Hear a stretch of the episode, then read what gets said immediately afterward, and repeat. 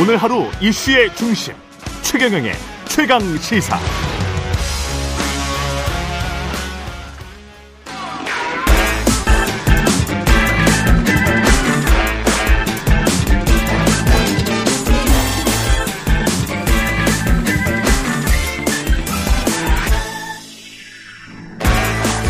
네, 놓치기 아쉬운 한 번 더 뉴스 오늘은 오마이뉴스 과구신 기자와 함께합니다. 안녕하십니까? 네, 안녕하세요. 예, 윤석열 대통령 명의 농산물 선물 이게 뭐 외국산이었다. 네. 네. 그래서 어제 뭐 뉴스가 많이 나온 것 같습니다. 이거. 네. 예. 윤 대통령 명의로 이제 현장직 노동자들에게 연말 선물이 발송이 되었는데요. 음. 이 선물 세트에는 이제 윤석열 대통령의 서명이 들어가 있는 편지도 포함이 되어 있었고 농산물과 견과류 여섯 종류가 한 세트로 구성이 되어 있었습니다. 근데 보니까 볶음 땅콩과 호박씨는 중국산이었고요. 호두, 아몬드, 건자두, 피스타치오는 미국산이었습니다. 그래서 국내산은 없었고요. 이 선물을 받은 사람이 한 2,200여 명 정도 된다고 합니다. 음. 그래서 이거를 민주당의 윤준병 의원이 페이스북에 글을 올리면서 공개를 한 사진인데 예.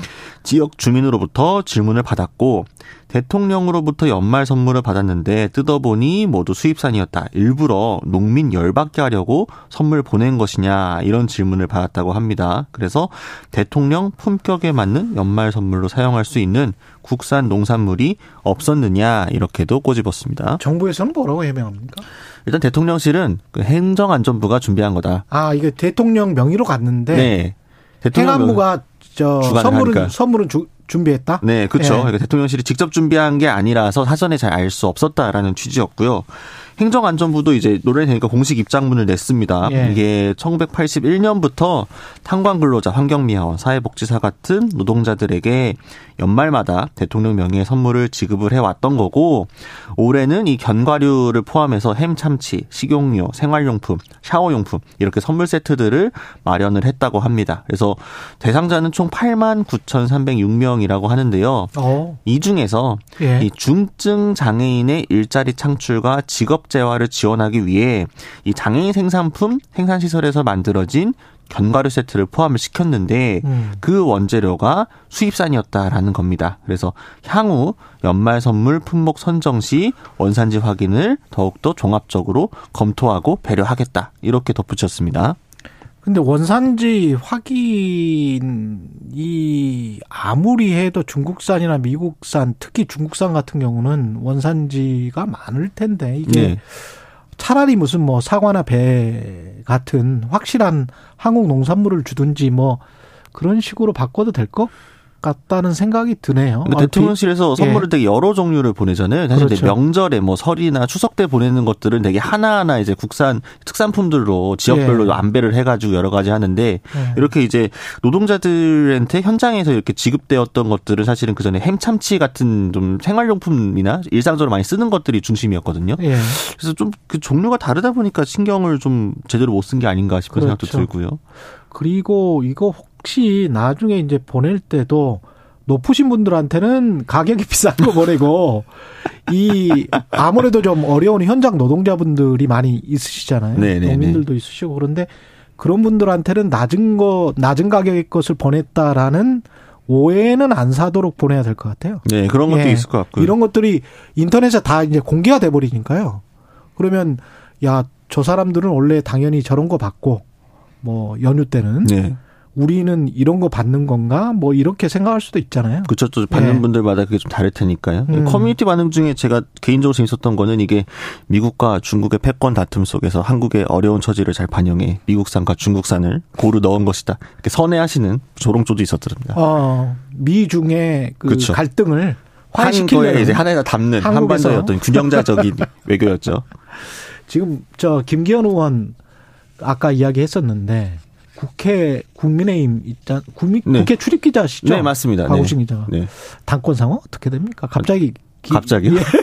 갑자기 궁금해서 아니 예. 뭐 김기현 의원 쪽으로 네. 친윤계가 이제 단일화를 할 것이다. 이제 이런 네. 이야기들이 사실 나오고 있는 건 맞는데요.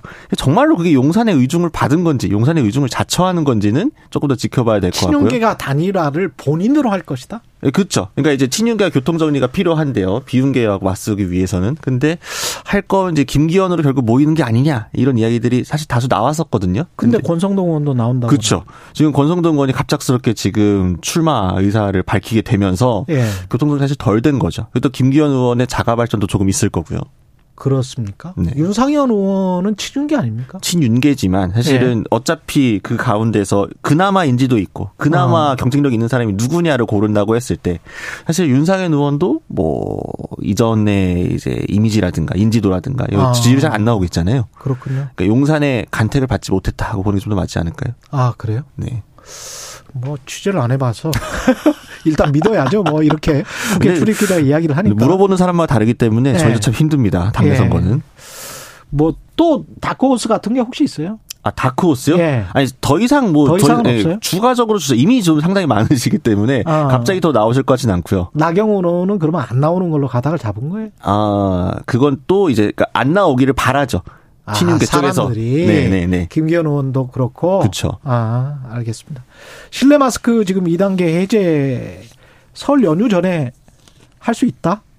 네. 그러니까 네. 중대본에서 23일에 조정안 발표할 예정입니다. 그래서 이제 기준도 발표하고 기준이 언제쯤 충족될까 이것도 발표를 할 건데 음. 단계적으로 이제 실내 마스크 착용을 의무에서 권고로 바꾸고 일부 시설만 일단 제외를 했다가 나중에 더 상황이 좋아지면 모든 시설에서 전면 해제하겠다. 이렇게 염두하고 있다고 합니다. 모든 시설을 전면 해제. 1단계 그러면 어, 어느 정도 해제되는 거예요, 처음에는? 일단 1단계 해제가 된다면 네. 이제 당연히 버스나 지하철 같은 대중교통은 마스크 계속 쓰셔야 되고요. 아, 복지시설이나 의료기관, 이제 소위 감염 취약계층이 모여 있는 곳들은 조금 더 이 실내 마스크가 유지될 것으로 보입니다. 음. 다만 이제 학교, 어린이집 이렇게 마스크 써서 교육 어려웠고 이런 부분들은 조금 더 풀릴 것으로 보이고 공공기관도 역시 풀릴 예정인데 만약에 마트 같은 경우에는 고령자도 워낙 많이 왔다 갔다 하시다 보니까 풀지 말지가 조금 미정이라고 합니다. 그렇군요.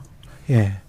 버스나 지하철은 여전히 써야 된다. 네. 네 한동안 뭐 확정안은 아니니까요. 네. 이제 내부적으로 이렇게 검토가 되고 있다라는 보도들이 나온 건데 네. 정부 쪽에서는 아, 설 선물 국민들에게 드리겠다라는 취지에서 설 연휴 전에 같은데. 좀 발표를 하고 싶어 하고 음. 다만 이제 방역 당국 쪽에서는 지금 재유행세가 좋지 않은 상황이다 그렇지. 보니까 분위기를 좀 봐야 된다. 설 연휴 이후로 밀릴 수도 있다. 이렇게 좀 신중론에 음. 가까운 것 같습니다. 언제쯤 그러니까 그 시기는 설 연휴 전인지 훈지 이거는 23일에 23일에 네 발표가 될 것 같습니다. 예, 여기까지 하겠습니다. 예, 지금까지 한 번 더 뉴스 과구신 기자였습니다. 고맙습니다. 감사합니다. 예, KBS 라디오 최근의 최강 시사고요. 예, 잠시 뒤에 231 의원 모시겠습니다.